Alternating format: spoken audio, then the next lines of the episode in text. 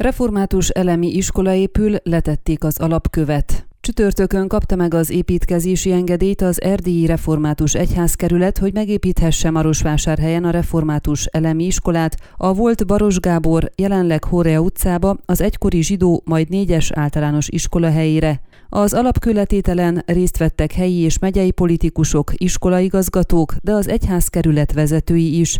A résztvevőket a Marosi Református Egyházmegye Esperese, Cirmai Csaba Levente köszöntötte. Kató Béla püspök köszöntő beszédében arról beszélt, hogy a református egyház már a kezdetekkor felismerte, nagyon fontos a gyermekekkel, fiatalokkal foglalkozni, őket nevelni, és éppen ezért iskolákat épített és tartott fenn. 1908-ban is Marosvásárhelyen tartották az egyház kerületi közgyűlést, akkor tették le a református kollégium új szárnyának alapkövét.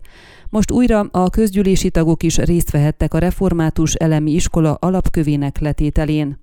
Igazi csoda, hogy mi ezt megélhettük, hogy a magyar kormány meghallgatta kérésünket és támogatja a református elemi iskolánk megépülését. Itt 15 osztályterem lesz, és helyet kapnak benne a református kollégium, illetve a Bolyai Farkas gimnázium diákjai is. Nem véletlen, hogy sok keresés után épp a zsidó hitközség volt iskoláját, területét tudtuk megvásárolni, és ide fogjuk építeni az iskolát, biztosítva a folytonosságot. Iskola fog itt működni, hogy emlékeztessen mindarra, ami a zsidó hitközséggel történt, hogy a soha meg ne ismétlődhessen. Meggyőződésem, hogy református egyházunk csak úgy maradhat fenn, ha iskolákat épít és tart fenn, ha odafigyel a jövő nemzedékre.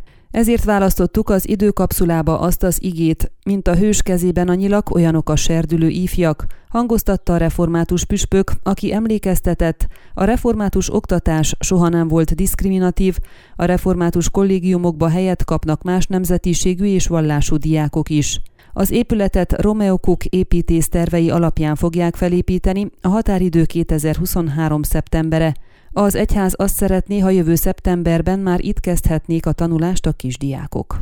Ön a Székelyhon aktuális podcastjét hallgatta. Amennyiben nem akar lemaradni a régió életéről a jövőben sem, akkor iratkozzon fel a csatornára, vagy keresse podcast műsorainkat a székelyhon.pro portálon.